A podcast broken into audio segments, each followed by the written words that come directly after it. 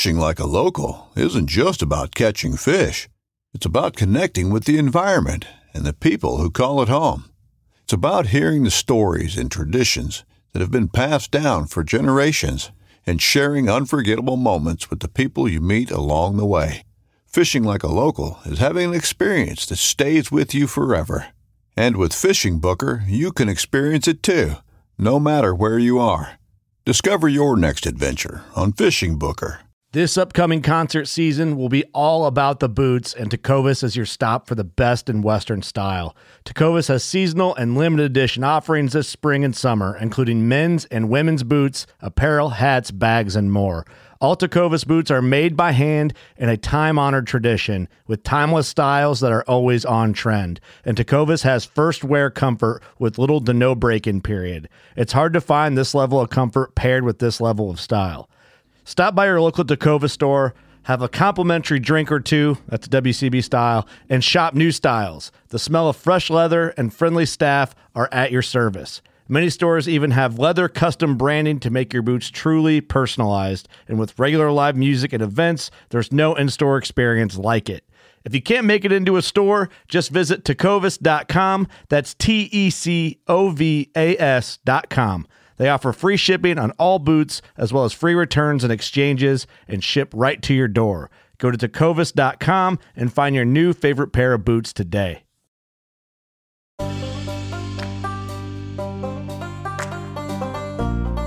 On earth, there is no heaven, but there are pieces of it. Jules Renard. I ran into a bear. I was coming around a corner and, and uh, I could see some movement there. And Dan Becker has a really short, funny video where he's he's doing an interview kind of with himself. But anyway, it's it's a hiker talking to like a neighbor, and and they're like, "Well, what are you gonna do if you run into wild animals out there?" And he's like, "Well, I'm just gonna yell, hey bear,' and they're gonna instinctively run away in fear." And then at the end of the video, you hear him going, "Hey bear, hey bear," and he's running away from a bear chase at them. You know, I, I ran into the bear, and I'm like, "Hey bear, hey bear." He's just kind of looking at me, and he slowly starts walking away. He was a really, and he turns around and kind of squares up with me a little bit, facing me, and I'm like, "Oh, are we gonna have a charge?" I'm Doc, and this is the John freaking Muir Pod.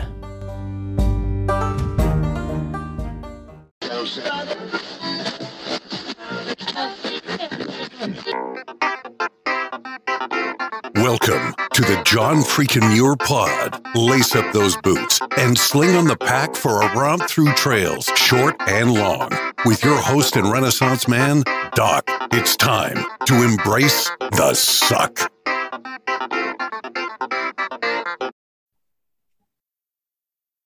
Welcome back to another week on the trail, dirtbags and hiker trash. I'm Doc, and this is the John freaking Muir Pod. Let's start off with a reminder. If you are enjoying the podcast, take just a minute, help us out, leave us a review on Apple Podcasts. And if you're not enjoying the pod, well, just go ahead and keep that to yourself. well, this week I've got a very different type of episode for you, our constant listeners. This week's episode was a few weeks, maybe even a couple of months in the making. You see, this episode has two very distinct parts. The first segment, this one right now, was recorded before Mike Riggs took on the John Muir Trail this summer. And the second segment was recorded after he completed the hike. this is our first before and after episode. Welcome to the John Freaking Muir Pod, Mike. How's it going? It's going good. Let's hope I make it back for that second interview, huh? yeah, otherwise this episode is not going to be too exciting. You you okay. have to hang in there and, and do the trail and come back and talk to us about it. All right. And I really appreciate the fact that you I think you reached out to me on on Facebook with this concept, and uh, you know what? I think it is brilliant. So where, where'd you come up with this idea?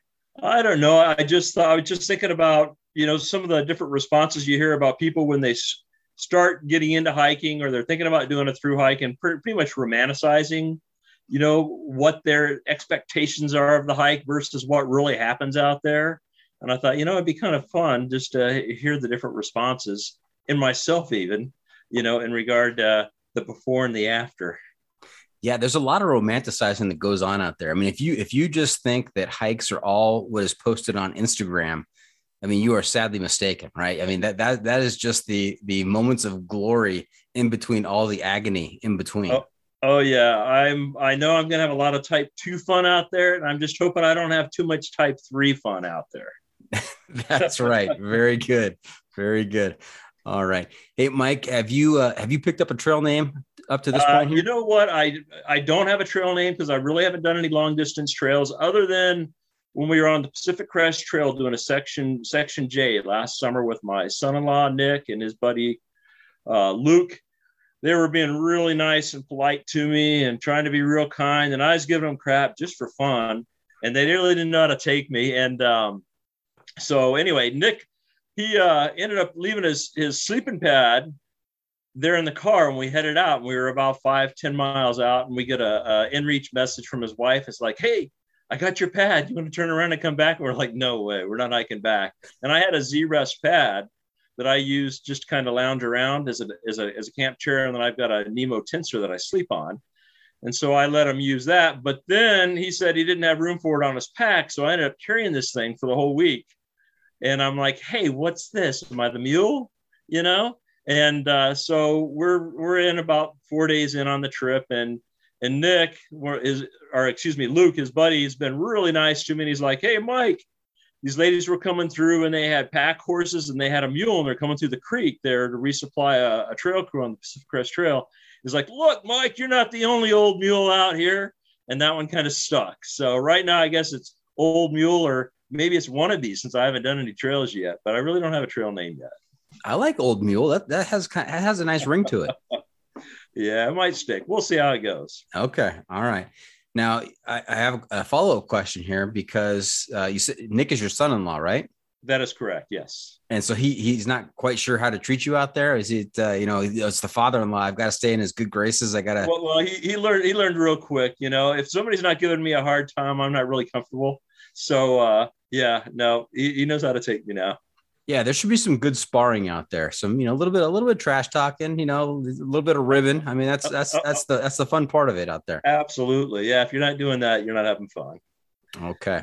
Now you have listened to some of the episodes, and so uh, do you have a favorite episode so far? You, you know what? Um, I like the one where we where uh, uh, Quadzilla was on there. Yeah. And also, um, what was the other one? Uh, was it Ginger Balls? Ginger Balls. That he he's always he he's one of my favorites. He is so yeah. fun to talk to.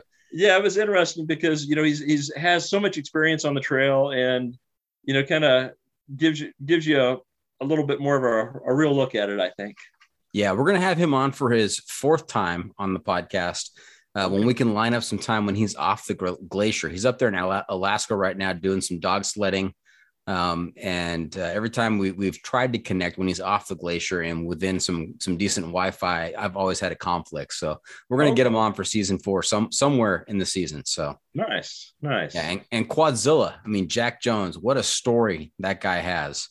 It was, and you know what was really cool about him sharing his story is he was so open with his whole life, right. and it's it's interesting, really, you know, getting to getting a little background on somebody like that. Yeah. You know, I, have said a couple times on this podcast that, uh, you know, we talk about outdoor adventure and all the various aspects to that. But I think really at its heart, this podcast is a human interest story. I love hearing the stories behind our guests, you know, what, you know, who they are and what they've gone through. And sometimes I ask questions that I know the answers to. And sometimes I ask questions expecting a certain answer and I get a completely different answer. And it just takes us in a, a wild direction, but that's okay. Cause yeah. I, I, love to hear the stories. Like when I asked Jack where he was from, tell us about his childhood. And right. he, you know, he tells us about that whole story where he, he was born in China during the uh, Tiananmen Square uh, revolution and um, how that all unfolded. Just mind blowing yeah, it really was. Yeah, yeah, pretty pretty cool that he shared that. Yep. And you know, it's what's one thing that's kind of interesting about about hiking with people is people have a tendency to open up sometimes. So that's kind of cool. That's right. I'm looking forward to seeing how you open up and what you share tonight. Okay. Well, the reason I asked if you had listened to the podcast before, because I, I want to make sure that you're familiar with a regular segment that we do, which is called the the Pro Tip Insight of the Week. That's a segment that comes towards the end, and we'll Okay. talk. We'll have this segment after you get back from the John Muir Trail. I'll ask right. you for, for a pro tip uh, that you All can right. share with our listeners to make their next outdoor experience even better. Sounds good. Okay. Yeah. and- feel free to drop trail wisdom throughout uh, the episode, though. Okay. Okay. What what little wisdom I have, I'll drop. Okay.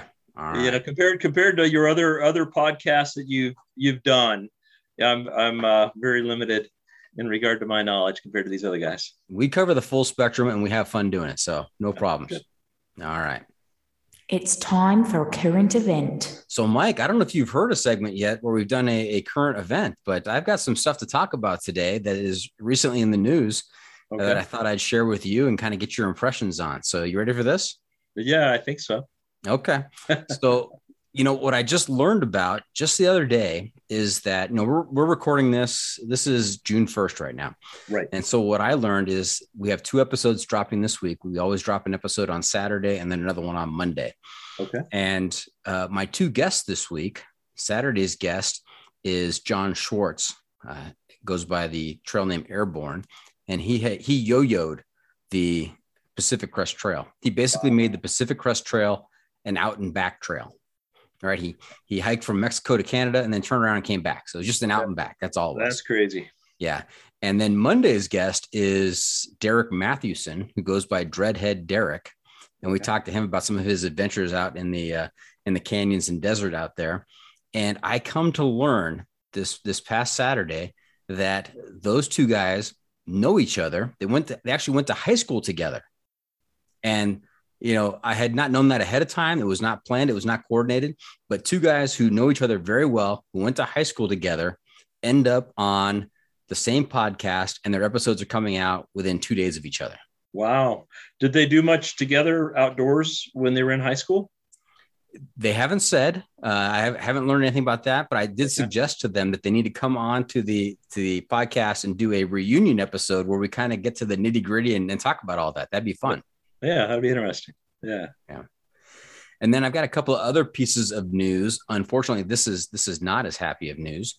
Uh-huh. Um, we saw this week that a hiker fell off McAfee Knob off of uh, the AT. Oh, And, wow. and died. He actually, they think he passed out while he was up on the on the knob and fell to his death, which is uh, Yeah, yeah, that, tragic. That is that is pretty tragic. Uh, you know, living here in Arizona, I do a lot of things in the Grand Canyon and stuff, and of course, we hear about a lot of tourists and stuff falling off the the edges, doing their selfies and stuff there too. So, Mhm. Yeah, I think he was from the Netherlands, wow. and I don't think he was doing the whole trail. I think he was doing a section, but he was going to plan to come back and do the whole trail later. And it, people said that you know they were talking to him, and he was absolutely seemed absolutely fine, and then he just kind of slumped and fell off. And so they think he may be uh, he may be passed out, and I guess just a real tragedy. well, yeah, it's tough, very tough. Yeah. And then unfortunately, there is a trail on the northern coast of California called the Lost Trail. Have you heard of that one? No, I'm not familiar with the Lost Trail. Yeah. So it is a trail that, that goes along the coastline. They tried to build um, Highway 1, Pacific Coast Highway, uh, all the way up and down the state. And I guess they ran into some pretty rugged terrain up in Northern California. And so they abandoned that effort. But so now there is a, a hike up there called the Cool. Lost Coast that kind of uh, hikes along that and along the along the beach. But there are some segments of that hike where you have to know the tides. Okay, I've heard a little bit about that. Yeah, you can't make it around uh, at at high tide. You have to know when low tide is to be able to make it across. And I guess, I guess I just saw it in the news today, uh, this afternoon, that that two hikers drowned while trying to do the Lost Coast in Wow. California. So Well, that's tough. You know, you hate to hear those stories, but it's you know, there's you you're gonna go somewhere or another eventually, and you know, at least they were out there doing something they enjoyed, so that's good. yeah, and I'm I'm not trying to spook you by by bringing these up before your your John Muir Trail hike, but uh, you know we, we have to realize and recognize that with all the with all the beauty out there, sometimes there comes there comes some element of uh, danger. Oh, definitely. No, there's there's definitely danger out there, and you've got to respect it. And when it comes to the John Muir Trail, I think some of the things that I would be my highest things that I'm going to be watching closely would be, you know, lightning, of course, and then also I, we haven't had too much snow, so I, should, I don't think I'm going to have major issues with any any river or creek crossings like they have Right. some other years. But Yeah. those those are two things that you just some people don't take they they don't even think about. It's not on their radar screen, but that's I'll be watching that.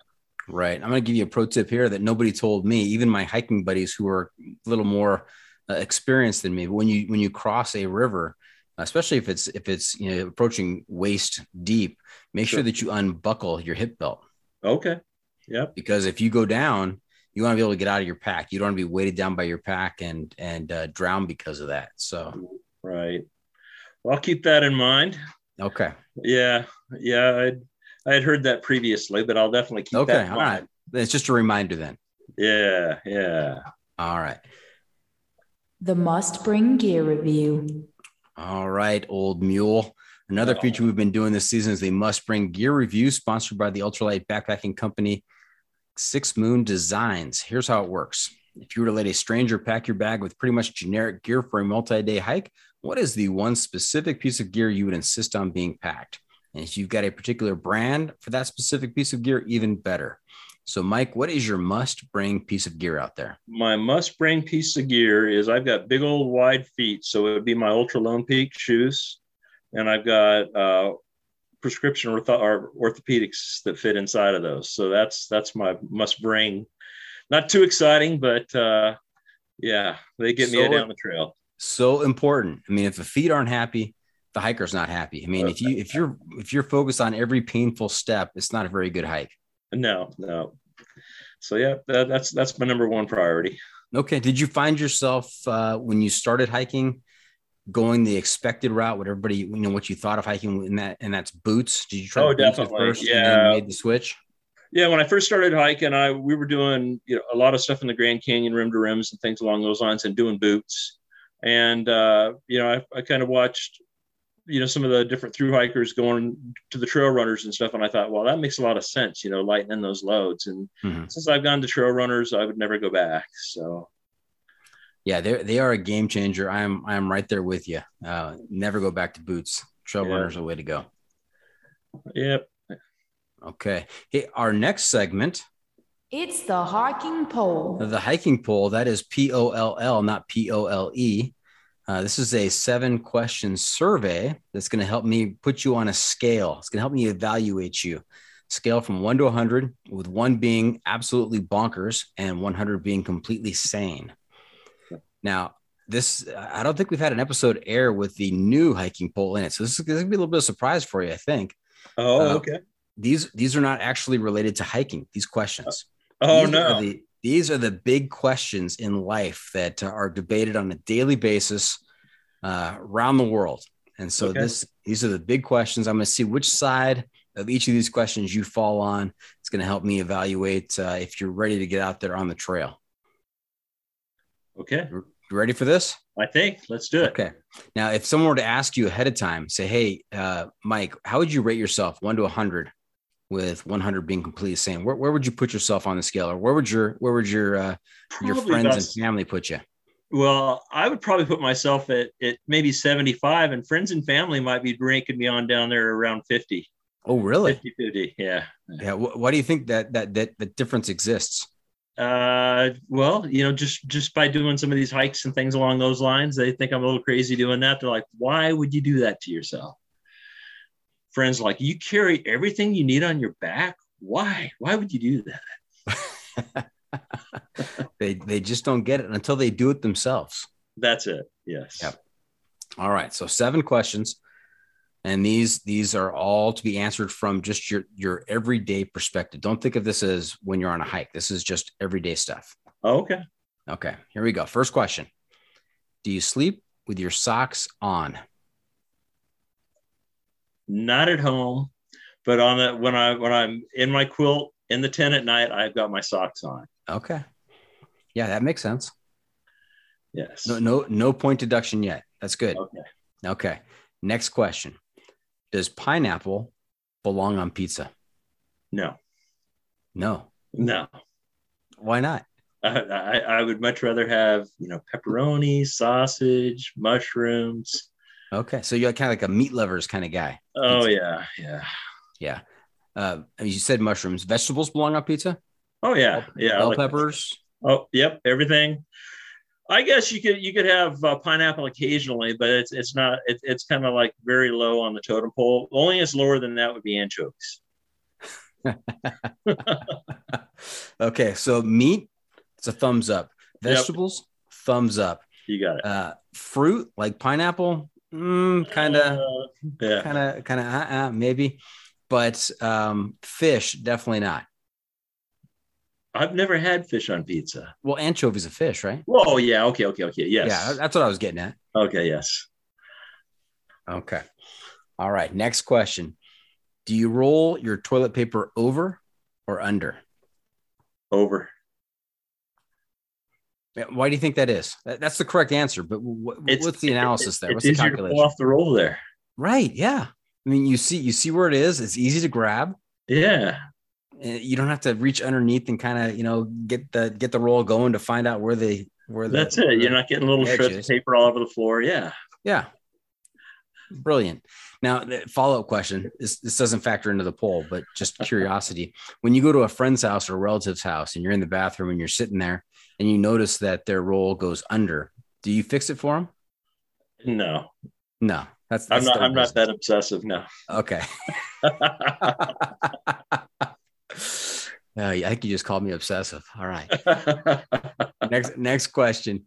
Um, the digital picture, di- digital animated picture, the the GIF or GIF, Yeah. GIF. How do you pronounce GIF?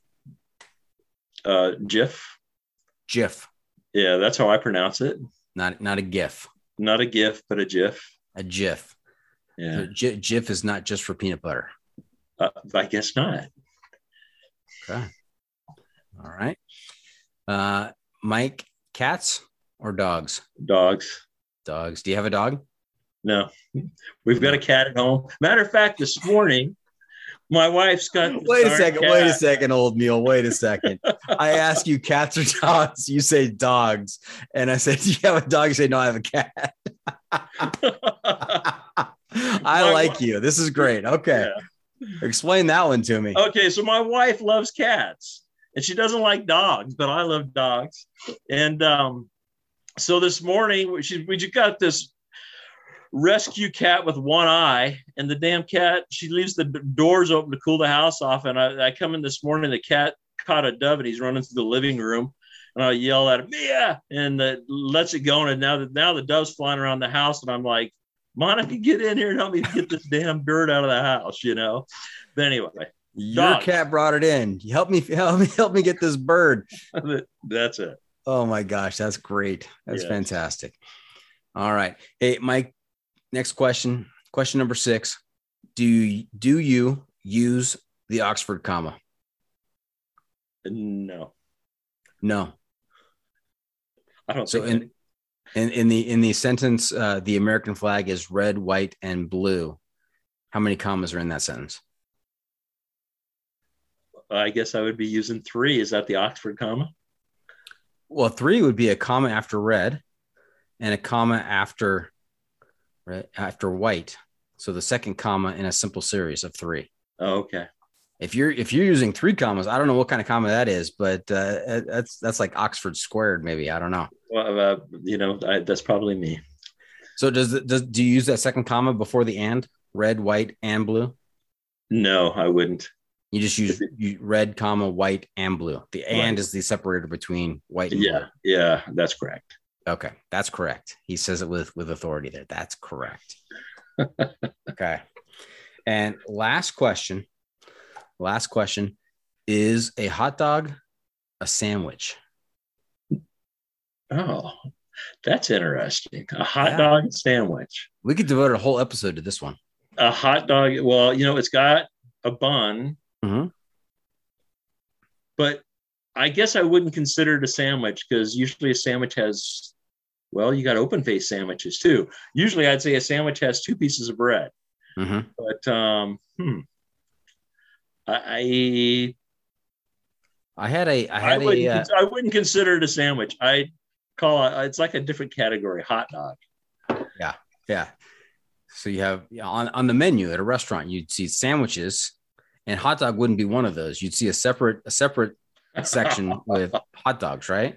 Well, you know what? I This this is this is complicated. this is very complicated. You, you know, I didn't know we are gonna have trick questions here, That- but yeah, So your your gut instinct is to say hot dog is not a sandwich; it's a separate category. that would be true. Yes. Okay. I had a former guest uh, argue the point that the the hinge in the hot dog bun is what disqualified it from being a sandwich. Oh. He made that he made that same point that you made that you know sandwich has two separate and distinct pieces of bread. Was he an engineer? He may have been. He may have been. Is that your background, Mike? No, no, No. but I've, I've got I've got some buddies that are engineers, and the whole hinge thing sounds like the direction they might go. Yes. Yep. All right. Hey, let me do some math here, some quick math. Uh, I'm going to carry the three. I'm going to divide by pi, going to multiply by the root of five. And we're going to factor in for the atmospheric pressure of 13,200 feet. You know what's at 13,200 feet, Mike? Thirteen thousand two hundred feet. Hmm. Guitar Lake. No, I'm going to ask you that question again in segment two. You're Okay. going to tell, you're going to tell me what's at 13,200 feet. It'll be very Yeah. clear at that point. If you said fourteen five oh five, I'd know. Oh, I know. This is a trick question. I'm trying to Yeah. keep you off balance here. Okay. All right. So I do the math here and I come up with a solid score of 60. I'm afraid that your friends are, are more correct uh, than you are. Oh, well, you know that's good. Yeah, 60. Wear that with a, as a badge of honor. That's I good. will. I I never wanted to be the same guy in the room. Yeah. In fact, you might even introduce yourself on the John Muir Trail to other hikers as 60. And then the story could be, well, that's, that was my hiking pole story on the, the John freaking Muir pod. Uh, that you know that would probably fit in more than one way there. All right. Hey, before we get too far down the trail, let's back up a little bit. Uh, we'd love to hear your background, where you grew up, uh, you know, kind of sports and hobbies, and uh, how you got involved in in hiking. I mean, was this uh, was this an experience that your your parents fostered when you were young? Is this an activity that you guys you guys did on on the regular? No, when I was a kid growing up, I, I've lived here in Phoenix, Arizona my entire life. And um, when we used to go visit the national parks, we would hit five national parks in one day. And we would drive by, jump out, take a picture, and go to the next one. That was my experience in national parks when I was a kid growing up. And uh, sounds, really that sounds like uh, Chevy Chase in, in Vacation, right? With uh, oh yeah, yeah, Oh, looking yeah. at the Grand Canyon. All right, here we are. Click. exactly. Let's go.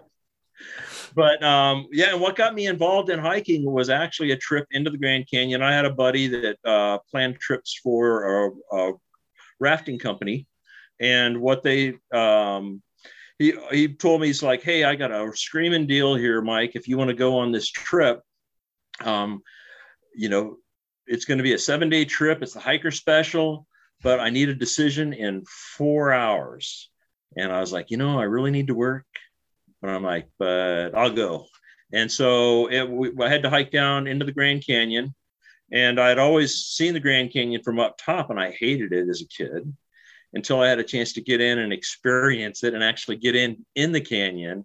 And then I really enjoyed that. And um, so anyway, we, we did that seven day trip, and it, it just opened my eyes to a new world. And then when I uh, came back, I started doing a lot of day hikes and just realized how much of a stress relief it is to get out there and, and hike.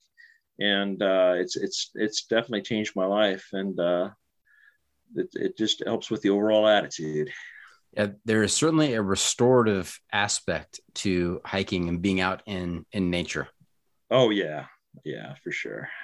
I think reconnecting with us up with with our our ancient roots.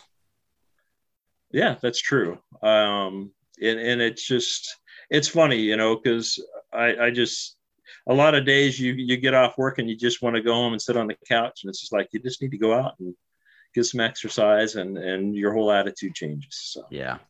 And I think your experience with the Grand Canyon is not a unique one. I think there are a lot of folks that uh, maybe are impressed with it and maybe see it from from above, but once they get down into it, uh, really fall in love with that whole area. Yeah, we've really enjoyed it. Um, after I did that trip, I've done like 11 rim to rim to rim trips after that. Now, when I say rim to rim to rim, I'm not doing rim cubed. Oh, I typically go uh, South Kaibab, um, you know, past Ooh Aah Point, and then over to the North Rim, and then we'll have a, a, the cabin rented over there and have dinner that night, and then have a party on Saturday, and then hike back on Monday back up the Bright Angel Trail. So, so I, I, don't know if you listened to the Buzz Burrell uh, episode that came out last week. No, I haven't heard that one yet. So he is the popularizer of the FKT. I tried to I tried to label him as the as the founder of the FKT, but he just popularized it according to him. okay. And uh, he did the the, uh, rim to rim to rim, and there were too many people, in his opinion, that were were uh, down on the bridge, and so he and his buddy, instead of going on the bridge, they went a little bit further and they swam across the Colorado River, both ways that's on, on that. That's, so that, that that's, that's pretty quite, that's quite a challenge with those temps in that in that river. Yeah. Yes. Yeah, for so. sure. All right. So you were you were born in Arizona and you grew up there? I did. Yes. Okay. Yep. And, and uh, yeah, and so as far as getting into hiking, that's kind of what got me started. You know, as a mm-hmm. kid, you know, I rode motocross and did snow skiing and stuff like that. But those that was really the only sporting activities I did. So. Okay. And any brothers or sisters? I've got one brother. It's ten years older, but uh, it's almost like we're two only children. We're so right. far apart. Yeah. And does he also have a, a, similar love of the outdoors? No, not at all. No, I think that's interesting that know, kids from the same family unit, you know, they they have varying degrees of relationships with the outdoors. Yeah, we're pretty much polar opposites on everything. It's kind of funny. All right. And hey, Mike, what do you do to pay the bills, or what did you do to pay the bills? I actually um, been a concrete contractor here in Phoenix for for quite a while, and uh, so it's that's what we've been doing for forever, and that's why I've stayed here because we've got good weather. Talk to people back in Minnesota and places like that, and they'd say, "Oh, our trucks are froze up." So I never never wanted to experience that, so I've always stayed here. But uh, now, a concrete contractor, how, how lucrative is that? It's it's been a it's been a good business. Mm-hmm. Provided a good life for me. Yeah, yeah. But I'm I'm getting to the point where I'm wanting to get out and do some other things too. So, yeah. Okay.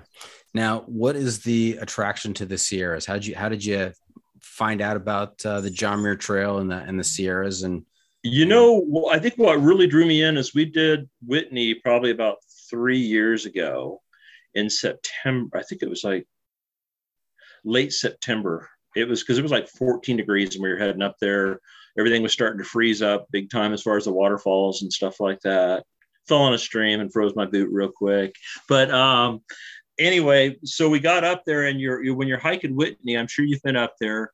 And you get up to that one viewpoint where you drop down, where you can look down on Guitar Lake, and I saw that view, and it just blew me away.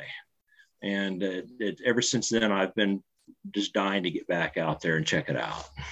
That's interesting because you can do Whitney as a Mount Whitney as a as a one day hike or uh, even a you know two or two or three day hike. I, yeah, I we did we did it as a one day hike. Yeah, so you come up from Whitney Portal, which is right. on the eastern side of, of the Sierra, and then hike up, go up the 99 switchback, get, get up to the top of Whitney, and then return back home. And it's quite, I mean, it's quite a one day hike. I mean, is it uh, 20 miles, 18, 20 yeah, miles? So, something like that. I think it's just a little over 20. Yeah, and it was. I, I love that hike. Again, I did it with uh, son-in-law, daughter-in-law, my wife, and uh, yeah, we we all enjoyed it. It was uh, my favorite picture. My daughter-in-law. She's just one of these lady, one of these these women that just always has a smile on her face and looks great. And then at the end of that trip, her hair was just all frizzed out, and she just looked wiped out. And, uh, Whitney will do that to you. Let me yeah. tell you. Yeah. So you can do that as a one day hike. You go up there, you, you get to the top, and you turn, and you come back. But uh, I love I love the picture in my mind that you've created of you kind of being up there at Trail Crest Pass or on the trail on the Whitney Trail, the 1.9 Whitney Trail, and looking looking to the west and seeing Guitar Lake and seeing you know all of that grandeur and beauty beyond that, and just wondering, you know, what if? I mean, what else is back there? Exactly. Yep. No, the seed was planted and uh, I've just been dying to get back out there and check it all out since then. Okay. So. Now, in terms of your family, we've heard of different family members here. Your wife, uh, daughter-in-law, son-in-law. Who, who was in your your current family unit? My current family unit is just my wife and I. Mm-hmm. Um, all the kids are kids are out now, so I guess we're empty nesters. But uh, yeah, Okay. How many kids? um, I've got uh, three sons and then a, a stepdaughter too. Yeah, Okay. Yeah. All right. Nice. Nice. Now, step- my, two stepdaughters. Okay. Don't leave one out. You're going to get in trouble. and I guess I have one stepson too. So if I throw them all in there, Get them all in. Get them Yeah. all in. All right. We don't want any hate mail to the podcast here. sorry about that, Patrick. That's all right. Hey, now what what have you been doing to prepare for the John Muir Trail? It's you, when do when this is June first now. When do you depart? Okay, I, I actually I actually uh, head out. First day is July second, and I'll be starting at Cottonwood, and um, I'm just going to hike up to Chicken Spring Lake. Just do the short five miles the first day. Sleep up there and try to acclimate a little bit to the elevations. Um, last weekend, I went up to Flagstaff, Arizona, um, and we've got um, Mount Humphrey there, which is right around twelve thousand something feet. Mhm. And so I, I went up and and hiked that, did like 10 miles in and got up to about 10,000 feet and camped up there and then went over the saddle and back down the other side for another 10 miles. And then uh, on Sunday, did a little five mile hike. So I've been, been trying to knock some, some, some hikes out like that. I've been taking care of some personal things recently, so I haven't had a chance to train quite as much as I would like to. And then during the week, generally I'll go out and do five or six miles, oh, two or three times a week is what I've been doing.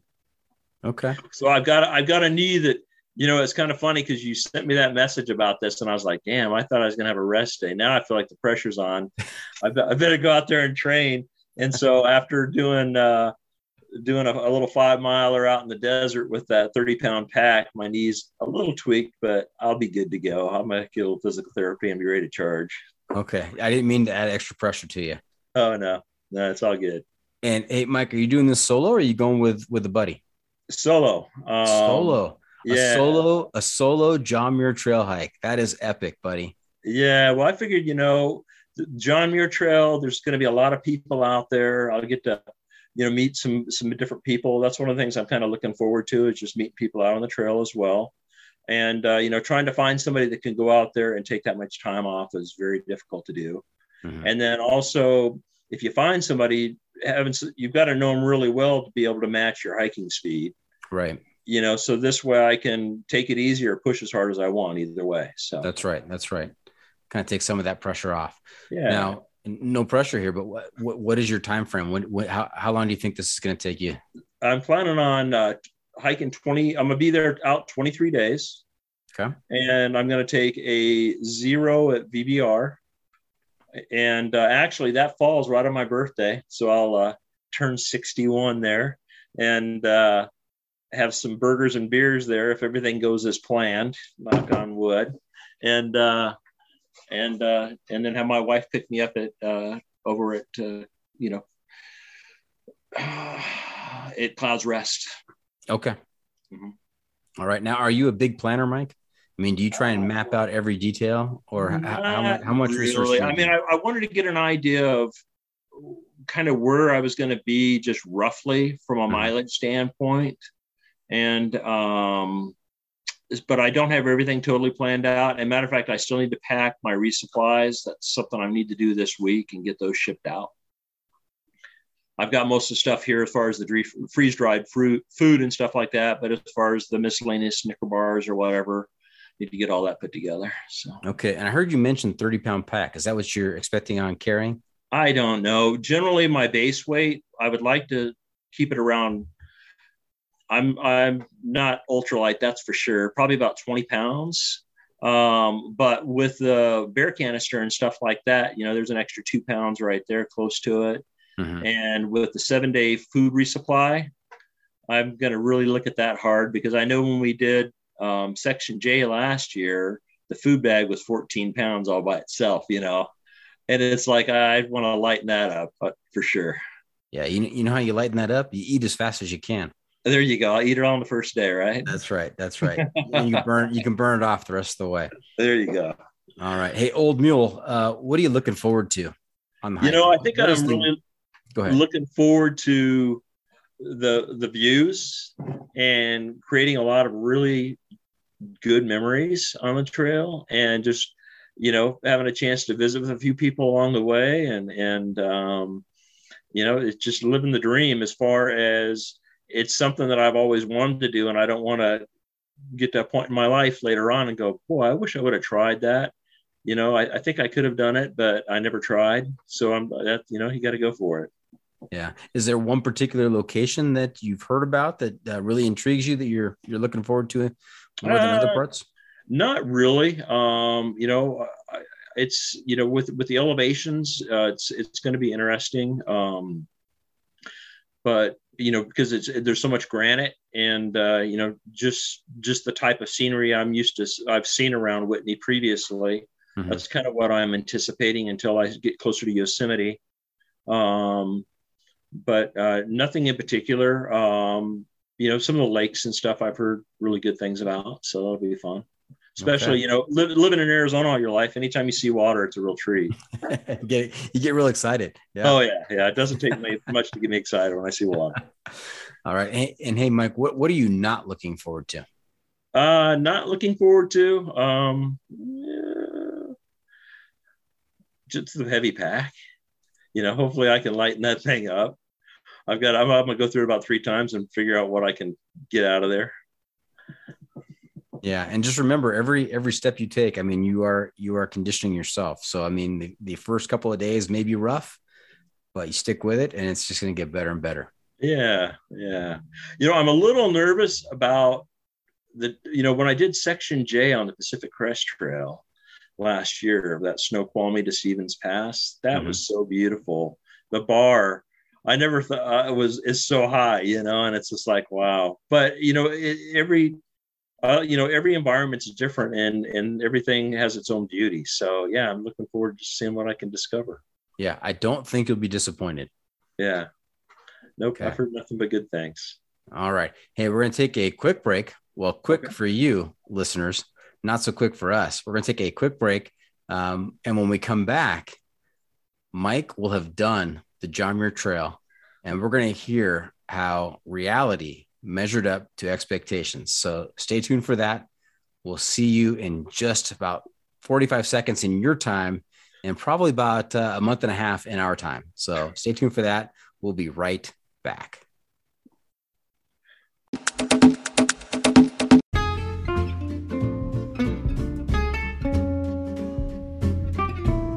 From the backcountry to the backyard, we believe everyone deserves the highest level of protection. Since 1984, Sawyer Products offers the best, most technologically advanced solutions for protection against sun, bugs, and water, using time released liposome technology, topical insect repellents, and new standards in water filtration. And with every Sawyer product you buy, you are helping to provide clean water through 140 charities in 80 countries with their long lasting water filters.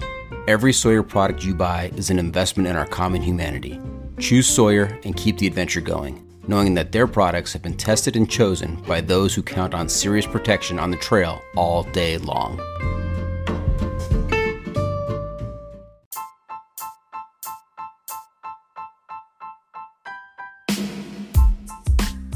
Six Moon Designs has been innovating ultralight backpacking gear for the past 20 years.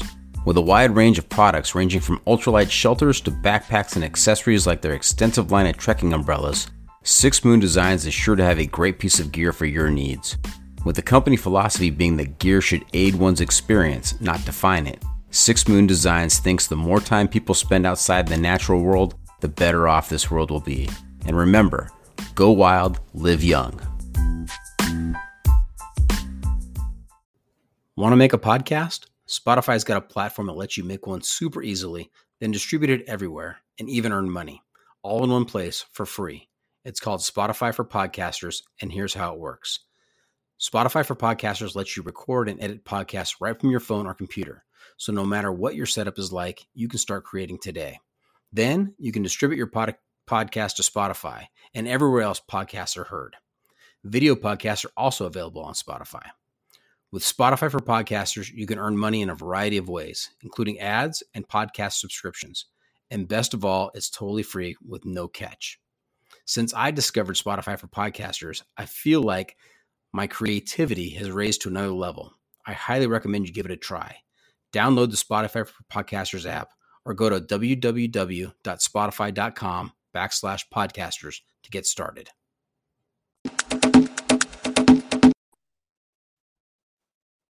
And welcome back. We uh, for we've been talking to Mike Riggs, and for you listeners out there and viewers who are watching on YouTube, only about uh, what 30, 45 seconds has passed in your life.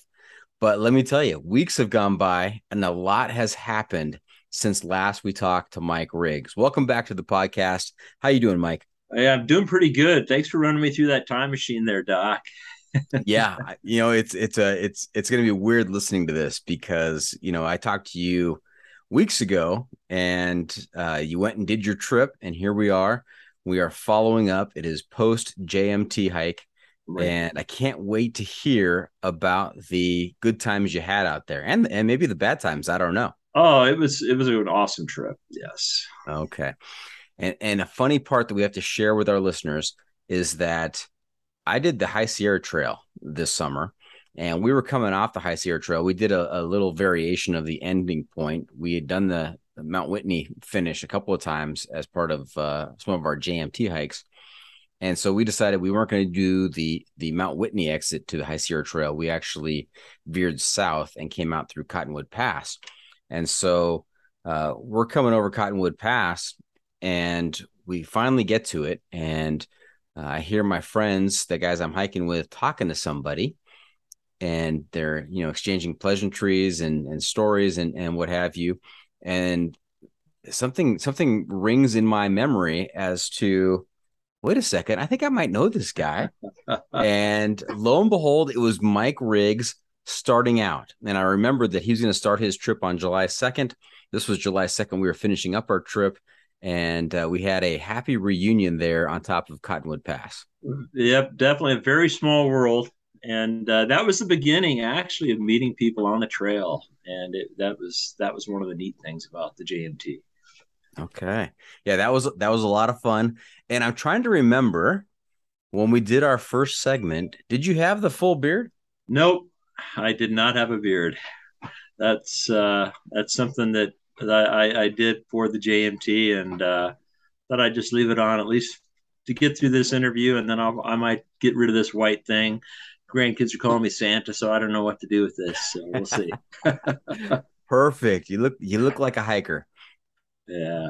Very good. All right, so let's talk. What what what happened out there? You started so, July uh, second. Uh, I so saw actually, you on top of uh, Cottonwood, and then you did. You ran into my wife and I on Cottonwood. Mm-hmm. So we were going up to uh, heading up to Cottonwood, going to Chicken Spring Lake for the first night. I wanted to acclimate up there because Chicken Spring Lake's right around 11,000 feet. And I just wanted to make sure I wasn't going to have any issues with altitude or anything. So I was kind of playing it by playing it safe. So it's about a five mile hike in there. And Monica, my wife, went with me, which was really cool. And um, we uh, we camped up there, and then she uh, packed everything up and, and went on home and, and did her trip up to Washington and Oregon. And then I headed out and uh, started my journey, my adventure there on the John Muir Trail, which was just awesome. Okay. And, so you uh, started a little bit south yes. Of, of, Mount Whitney. So how many total miles did you end up doing? Probably with the resupplies, uh, probably close to about 260 miles. Wow, nice yeah. done, Mike. That's awesome. Yeah, so it was. Uh, I, I took 23 days, and um, I took two zeros in uh, Vermilion Valley, and I did a resupply uh, over Kearsarge Pass into Onion Valley, and then I stayed at Mount Williamson Motel, which was really nice. Those people are awesome, and uh, got a got a shuttle ride in there from Lone Pine Kirk, and uh, took me into to Mount Williamson and had a beer and they washed my clothes and got my bucket, did a resupply, and was back out on the trail the following morning. And uh, then my other resupply was in Vermilion Valley. So those were my two resupplies on the trip. Okay. Now I think in the first segment we did we try out a uh, a trail name? We, the Mule was it? Yeah, yeah. So uh, did that stick, Crest, or have you picked have you picked up something else? Well, you know what? They they tried to give me the name Smooth. A bunch of mm-hmm. guys mm-hmm. I met, and they were just being way too kind. You know, a trail trail name I think has to uh, have a little bit of harassment to go along with it. But uh, they were, I'm like, smooth. Why smooth? And I'm like, well, you just got your, you know, you got everything together. You're a real efficient hiker and all that stuff. And I'm like, you guys are being way too nice. So people had asked me the, my trail name, and I really didn't get another one on the trail so I said, you know, my trail name is Smoother, aka the Old Mule, and Okay. uh, yeah, so that's that's kind of what I stuck with. Nice. Now, the people that tried to stick you with smooth, did they were were they experienced hikers? Were they Yeah, kind of newbies yeah, out no. there? Or? No, they were they were experienced hikers. They had um, done the JMT before. Um, there was actually I called them the uh, Zonies. I ran into those guys at Chicken Spring Lake. There was four of them from Arizona, and um, actually uh, introduced myself there uh, at Chicken Spring Lake, and then uh, we uh, I ran into them on on day two, and actually ended up hiking with them for about three days, three or four days, and we went up and did summited Whitney and and camped out at uh, Rock Spring and Crabtree for two nights there, and uh, so that was awesome getting to know those guys and stuff. But yeah, they were they were fairly experienced. Two of them, uh, one of them had done it. Well, actually, two of them did the JMT about two years ago, Mhm. and so uh, two of the four guys were doing the full JMT this year, and uh, yeah, so it was it was it was fun. Well, I think you should take that as a high compliment. If you have experienced hikers calling you smooth, I mean that's uh that means that you're doing something right out there. Well, well, I guess maybe maybe they just didn't get to know me well enough to give me a real hard time. So Yeah, it was all it was all uh, smoke and mirrors out there for you. yeah, Very Yeah. good. All right, hey, uh, Chicken Spring Lake.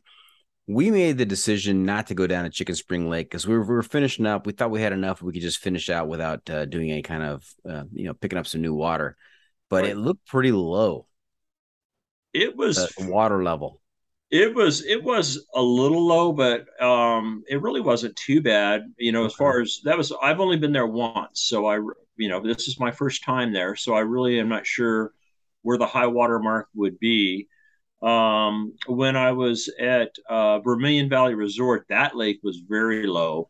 Yeah. Um, that was the one that I only Edison Lake seemed like it was extremely low. Uh, they were still running the ferry back and forth, the fishing boat there, but um, Chicken Spring Lake might have been a little low, but um, I, I just don't have any prior experience, and I couldn't really see any high water marks on it like you could on on the other lake. So Yeah, it, I mean, overall, that last stretch for us on the High Sierra Trail, the the the alternate route and the alternate ending that we took uh, was pretty dry. We went long stretches without any kind of water source, probably eight ten miles with no water source. I think probably from Chicken Spring Lake to Guyot Pass was was pretty dry, other than the the river down at the bottom by the campsite uh, at the bottom of Guyot Pass. So right, I, yeah, I most of the trail was in pretty good shape. I I hiked uh, majority of it all except for one day with just uh, one liter of water. carrying mhm. a liter at a time.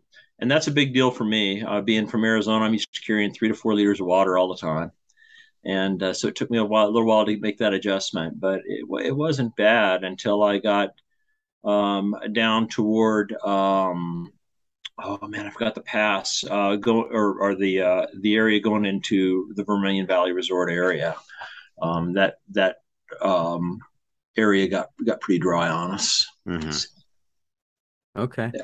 Now we talked a little bit about uh, expectations in the first segment and what you were looking forward to. Did did the trail live up to your expectations, or, or were you surprised? It did actually. It was it was awesome. You know, I had the bar set pretty high, and it was it was really good. And um, I think what I really enjoyed, I was I was shocked because I was doing it as a sol- solo hike, so I figured I would be out there majority of the time by myself, and I just ran across so many fun people. Um, I probably only spent maybe three days, four days by myself out there and the rest of the time I was I was hiking with somebody all the time. So it was it was fun. Okay. So that was nice. And then as far as the the trail itself, um, from an expectation standpoint, I'll say when you're when you're doing your planning for the John Muir Trail, John Muir Trail miles are not Sierra miles are not like normal miles because the elevation gain and loss, you know, you're constantly climbing up and over those passes and down those passes. Um, you might want to be a little more conservative on your estimates as far as the mileage that you're knocking out. And then also, um, if I had to re- if I had to do it over again, I did it in 23 days with two zeros, which was fun.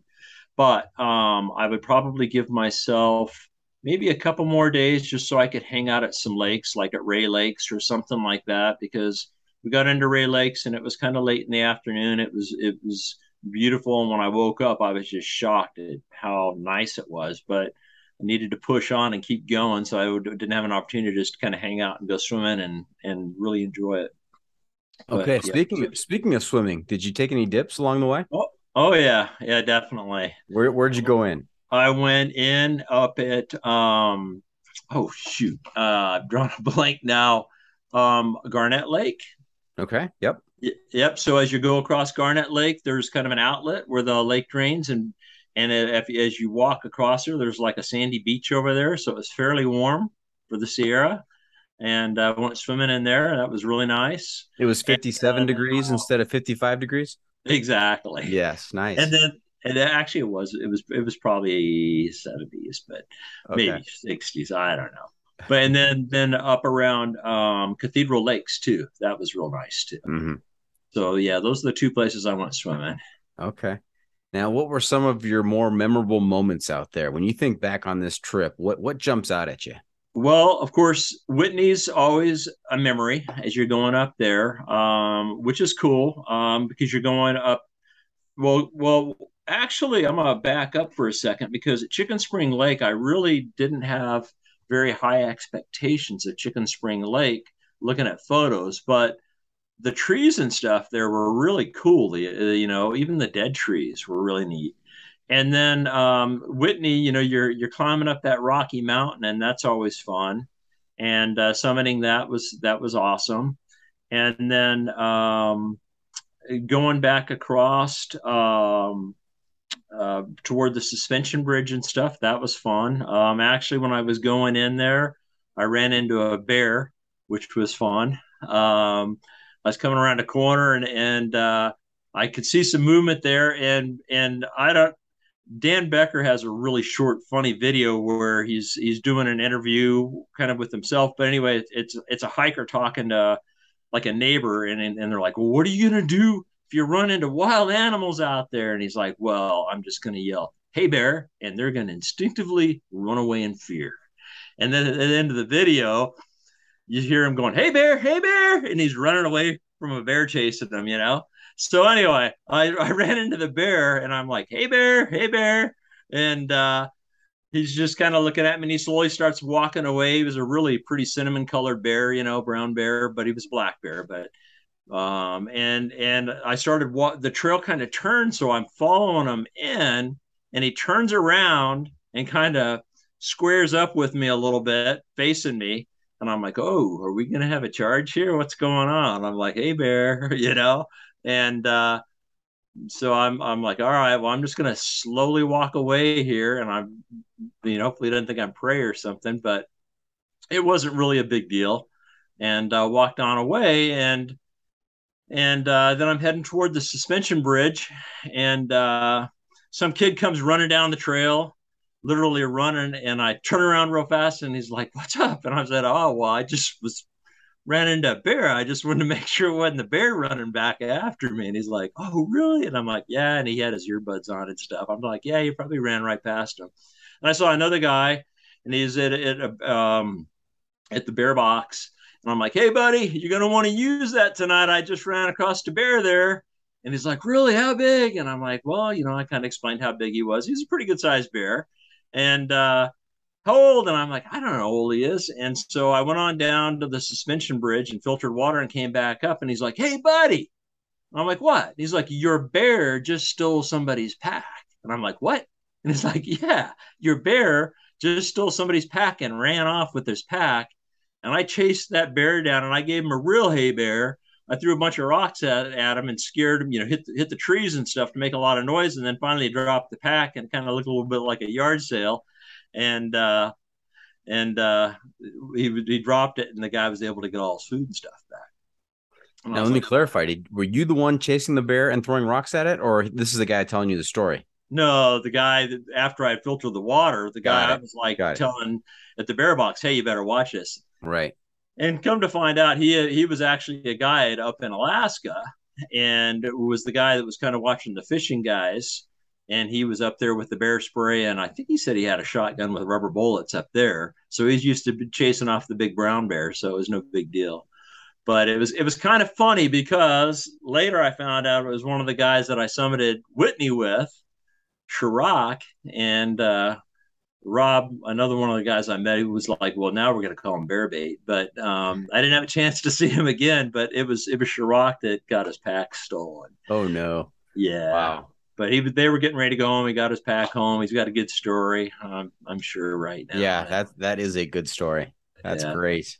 so that was fun. And then of course the suspension bridge was fun. Um, and then you know just meeting all the people on the trail was awesome and visiting with everybody and seeing how the the when you're going through the different elevations and stuff how the the terrain changes as far as kind of different uh, climatic type zones and, and uh, vegetation that you're experiencing on the trail well, that was fun Mhm. um, and then uh, the only other thing that was kind of kind of funny that happened there was when I was at Vermilion Valley Resort, kind of hanging out, you know, having a beer and uh, watching a storm blow across the lake. Well, it just barely sprinkled on us, but they're running a their their ferry. They're using just a fishing boat because the lake's so low.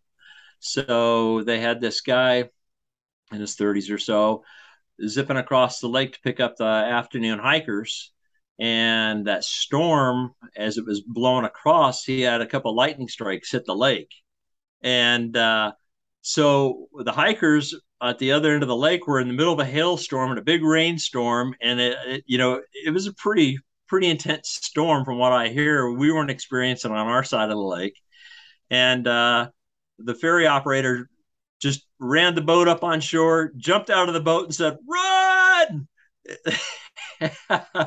and he wasn't a hiker. He ran all the way back to the resort, seven and a half miles, and left the boat there. And then they had to pick it up the next day. So it's kind of like a John Candy movie, you know. If you've ever seen The Great Outdoors or something like that, it was just. It, I thought it was pretty funny. And then talk, Yeah. hearing the guy talk, I had a chance to talk to him a little bit at the, at the bar a little bit later, and uh, yeah, he, he's like, "Man, I'm sore. I had no idea that." that that trail you had to go up and down so much you know he's like i had a new bluetooth speaker on i turned it on as loud as it would go and i just ran as fast as i could trying to get away from that lightning so that was- is hilarious. That, that is a scene out of a movie. That's crazy. it was it was good Yeah. but Now, Smooth, did you have any favorite passes out there? um actually uh i we i really enjoyed Forester. we we when we were hiking up to Forester, we camped just to blow it and um, where we were camping there, we ended up cowboy camping. And then we did Forester. It really wasn't that big of a deal for us. Of course, we had perfect weather conditions and no snow, so it's not like we were a PCT hiker battling that. And uh, and that so that was that was that was beautiful. And then um, nice. Now, hang on. I want to clarify. You you you you're going northbound, and Yes, you can't. You cowboy camped before, right before Forester. that's correct. Yes, I have heard from other people that that is a, a just a, a an amazing night of camping uh, just south of, of Forester. It was. It was. It was beautiful. We were we were kind of overlooking a lake and the mountains, and um, you'd wake up and look up, and you'd just see the stars and see you know shooting stars and everything like that. So that was very memorable. Beautiful. Yeah, it was very very nice. And uh, Okay, and other than Forester, another favorite pass. Forester, um, I was surprised. Um, Kearsarge wasn't too bad, Mhm. um, but we did Kearsarge and Glen in the same day, and Glen was a bit of a grind. Mhm. getting over that one. Um, but uh, yeah, I guess Glen was memorable just because it was it was a little more difficult than I had expected going into Rae Lakes and stuff like that. Yeah, and it's like a knife's edge up there on Glen. Oh yeah, Yeah, you get that that sense of you know sheer drop off on either side of you. You definitely you definitely feel like you're going over a pass. Some of the other passes were like, ah, is this really a pass? But Glen is like, oh yeah, this is it. So, This is this is this is a pass. This is a, Yeah. an official pass. Yeah, my son and I we camped just north of of Glen. We're actually between Rae Lakes and Glen Pass. There's a a nice little hidden campsite there, and we ended up doing Glen the next morning, and then uh, over Forester in the afternoons. We did Glen and Forester in, in the same day, which was oh, there you know, go. I, he was he was 19 at the time, and so I, I was just trying to keep up with him. I the, the pressure was on. Yeah, yeah, you, you couldn't you couldn't let him get too far out in front of you. That's right. You, would, you wouldn't hear the end of it. exactly right, Smooth. Exactly right. Yes. How about campsites? Do you have any favorite campsites? Um, campsites, I think, um, again, Rae Lakes was one of my favorites. We actually got in there and it was almost dark, set up our tents, and um, I was hiking with Rob at that point in time. And and then in the morning, when I looked out my window, I had this incredible view of the lake and everything. It was just like, wow. It was it was it was right out of a postcard, no doubt. So that was pretty cool. Nice. And, and uh um i don't know there was a lot of memorable spots as far as as far as nice camp spots along the way but um that was definitely one of them one of my favorites there now where where at rae lakes did you camp was it the uh the lake closest to glen pass or the or the lake furthest from glen pass uh furthest furthest yeah we had a campsite on that that lake as well it was just gorgeous Right. Yeah. Yeah. We ended up the furthest one. So we passed, went past the ranger station and all that stuff. Yeah. Right. Right. Okay. Now, did you finish at Happy Isles? I did. I finished Happy Isles. And, uh, so when I was, when I was coming into, um, oh, where was I coming into? look, I'm cheating here. Tuolumne Meadows, I started getting into some smoke at that point in time from the fires, mm-hmm. just a little bit. Up to up until that point, it was perfect weather all the way, except for Silver Pass. Uh, when I did Silver Pass, I had about a day or ra- maybe a half a day of rain, mm-hmm. one lightning strike up there, but we went ahead and pushed on over because it didn't, it, it wasn't too bad. And then, um, and then finished up in Happy Isles and so going past Half Dome and all that stuff, you couldn't see that very well because of the the smoke mm. from the mm. fire. Oh, that's but too it, bad. Yeah, but that's okay. You know, it's we'll uh, give next my next trip on the John Muir Trail. I'll hit it. Maybe I can hit it from the different from the other direction and uh, and go uh, southbound next time and hit hit um half dome and all that good stuff you never know that's great i love hearing that smooth i love i love hearing next time on the jmt and then you're not not just doing the same thing, but doing it from the different direction. That would be incredible. Yeah, it'd be it'd be fun for sure. Yeah, yeah, yeah. And t- take us through that last day where you know you you've got 250 plus miles under your feet, and you are heading in towards that final sign uh, down past Nevada Falls and down into into Happy Isles. Was it crowded? Were there a lot of people on hand?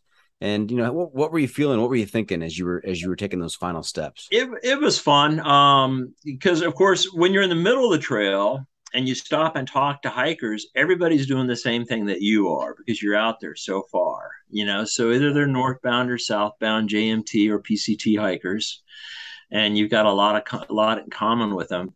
And as you're getting into Happy Isles and you're getting into all the tourists, it's starting to feel a little bit more like Disneyland coming in there. And uh, you know you got a lot of day hikers and that kind of stuff and people don't have a clue what you've just done or anything along those lines. Um, and it was cool because my wife uh, ended up coming back in to pick me up her and her sister. So i was meeting i met them down down at uh, one of the waterfalls down there and uh, and it, it, was it was it was a, a great way to finish the hike because uh, you know I, I, had family there and somebody to kind of celebrate with and go out and eat some pizza and have some beers and and just relax and and uh, relive it a little bit with them. So so it was it was a lot of fun. Well, Mike, what an accomplishment. Congratulations. I am so excited for you and a little bit jealous because even though I was in the Sierras, there's there's nothing quite like the John Muir Trail. So, uh, what an accomplishment. Congratulations. Well, well, thank you. Yeah, it was it was a lot of fun. You know, one thing I would say to anybody that's thinking about doing it, and that is just train for it and do it. You know, get out there and, and go for it. And and uh, it's interesting because now that I've had an opportunity to do this, I feel more confident going out and doing something similar or or maybe even something a little bit more challenging in the future. So um, uh, you know, I had some knee issues and stuff when I first started. I was going to physical therapy. I was like, I don't know if I'm going to be able to do this. And I was like, but I am not going to miss this opportunity and just took it one step at a time. And, you know, it was an awesome trip and everything worked out great.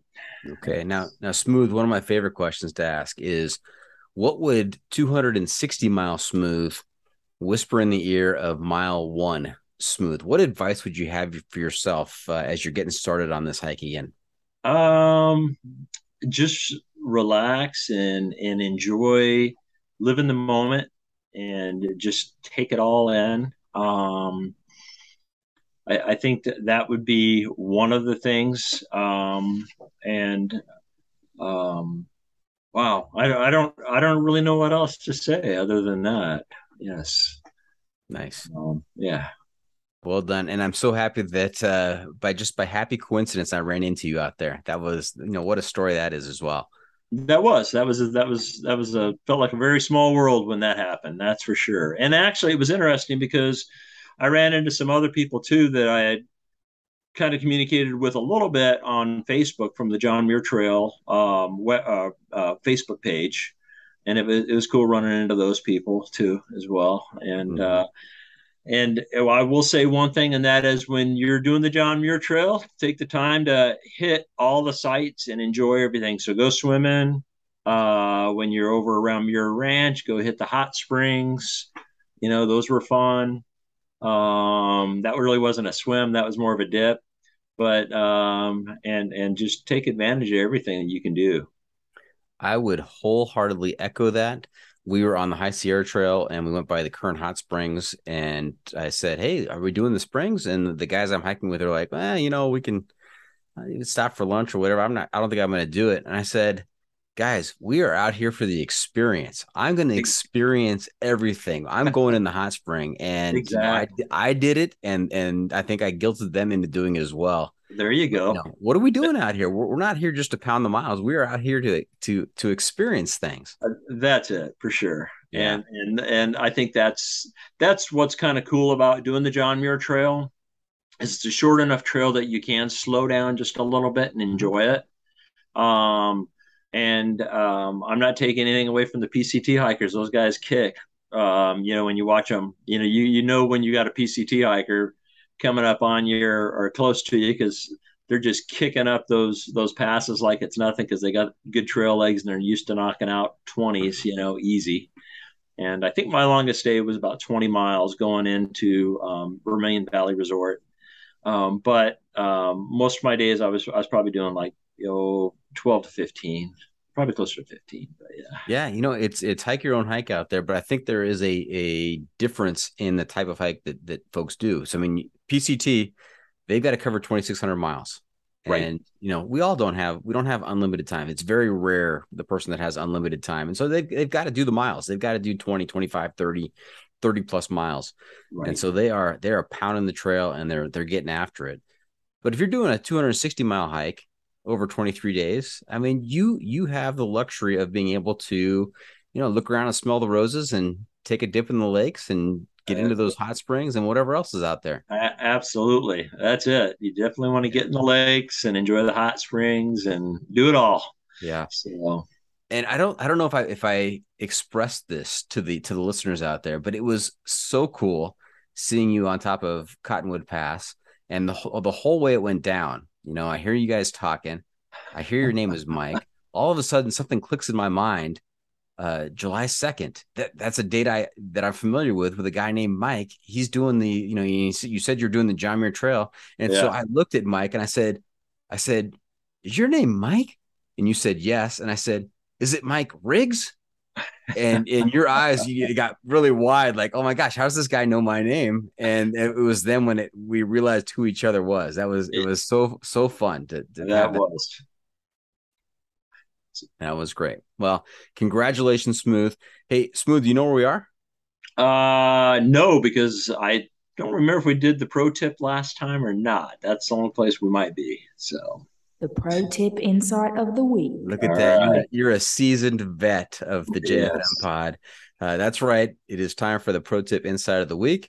That, that time of the episode where you get to t- share some trail wisdom with our listeners to make their next outdoor experience even better. So, Smooth, what do you have for us? Okay, so I, I think the the most important thing I can say is do not be shy on the John Muir Trail. Say hello to everybody you meet take the time to visit with them.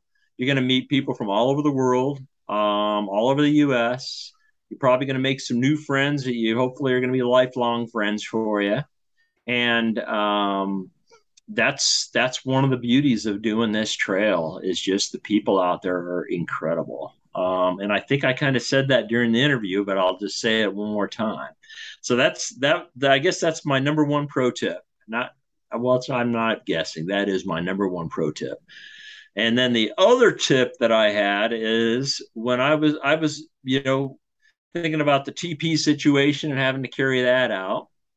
And so one of the guys that I was hiking with, he was he was doing the the the the the bidet thing, and I I that's not going to work for me because I've I've almost got to pre-dig cat holes when I wake up in the morning. There's there's a clock ticking when I wake up. So so actually what I did is I went to the pet pet food store and picked up little doggy bags like you would use to pick up after your dog and use those and they worked out really slick. It was no big deal to pick up after yourself and make sure everything was clean out there. And that's one thing that was really cool about the trail too is I did not see I don't think I saw any TP on the trail and stuff like that. So Okay. So just to clarify, you use the doggy bags to house your used TP. That is correct. And then I threw those in a big Ziploc bag. Got it. And yeah. they're black and it was no big deal, you know. So you just had a little roll of those babies, ripped it off, threw your used TP in there, threw it Got in the bag, and you were you were done.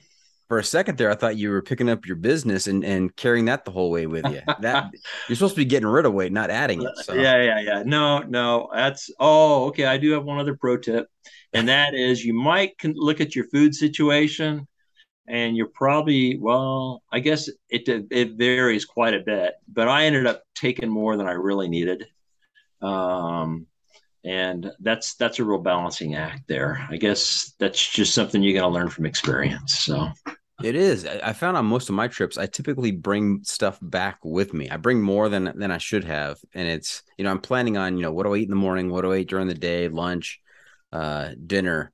And you know you you're out there working and sometimes you know it almost feels like you're too tired to eat or you you know you just oh. you don't you don't get after it too much oh I, I, I agree with you 100% there. You yeah. are sometimes some days it's just like you know you're too tired. I, I like one night i came into camp and i ate a snickers bar for dinner and went to bed you know?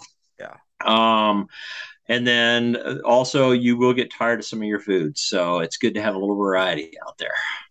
Yes. Um, well, that, well when i when I hiked in that 20 miles to uh, Vermilion Valley Resort, it's because I didn't want to eat one more of my uh, bars that I had.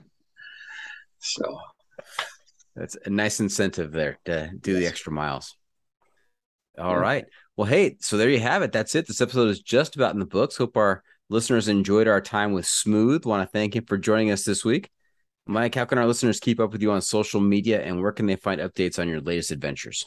Uh, latest adventures. I post a few things on YouTube. Uh, Mike, uh, it's Mike Riggs Adventures, R I G G S, and um, then uh, Instagram. It's just Mike R Riggs is where they can find me there. So, okay. Well, remember to check out the pod on social media as well. We're on Facebook, YouTube, Instagram, Twitter, and TikTok. And if you have comments or clips you want to share, you can send it to me at johnfreakinmuir at gmail.com the Adventure Media recommendation. All right, Mike. I'm also looking to you to share a recommendation for a book, a movie, documentary, some kind of adventure media that's going to keep our listeners connected to the outdoor life. We call okay. this our adventure media recommendation. What do you have? So, the adventure media recommendation, um, there is a book called The Trail. It's about the John Muir Trail, and it's about a uh, young guy that's hiking with one of his dad's buddies and this uh, his his uh, dad's friends not real well, and that's kind of an interesting book. Um, so that that's a good one, and I, I'd say that's it. The Trail. Do you know who wrote it? I don't. Right, I can look it up here, but I am drawing a blank right now. Um, you might edit this out here. Oh no, this is good stuff right here. We love. We okay, love, uh, it's uh, the Trail by Ethan Gallogly, G O L L O G Y. Okay. Yeah, and that's and actually that's available on Audible too. So if you're out hiking, you can listen to that while you're while you're hiking. So all right, sounds like a good one. Yeah. What have we not asked you? All right, Smooth. Before we wrap things up, I've got just one more segment for you called What Have I Not Asked You That You're Dying to Tell Us About? What, what did we miss during the interview, either segment yeah. one or segment two? Okay, I would think, okay, what you've got to do is you got to eat breakfast at Vermilion Valley Resort because the pancakes, I mean, it's just incredible how much food you're going to get there. I always was like, I want that cheeseburger. I'm hiking in there so I can get that cheeseburger. I never ate one because I always ate such a big breakfast I couldn't eat lunch. And uh, so that's one. And then, um, oh shoot, um, and then you're going to want to get a, a, shake at uh, Red's Meadow too. So the chocolate shakes at Red's Meadow are to die for as well. So those two things you got to do. Nice. You can you can calorie boost at Reds and at Vermilion. Excellent. There you go. All right. Well, hey, that is a wrap from the John Freaking Studio. Any shout outs to friends and family? Smooth. I just want to thank my wife for all of her support and uh, say hello to all the guys I met on the trail: the Zonies, Dave Scott, Chris and John, Shirok, Rod, uh, Rob, excuse me, and uh, and Robin, and then also David too so yeah, yeah, just met a lot of really awesome people out there. Nice. Uh, friend friendships you're going to carry on with after the trail? Oh yeah, yeah. Planning on doing some trips. Who knows? Maybe Wind River or something like that here in the future. Oh, fantastic! You got to come back on and talk to us about it. Yeah, we'll do. Okay. All right. Well, hey, thank you for tuning in. Always remember the trail is the trail. It doesn't care if you want to go downhill. It doesn't care if it's almost dark and you're looking for a campsite. It doesn't even care if the bear stole your backpack and tossed your gear to get your food. The trail is the trail. Embrace the suck. All right.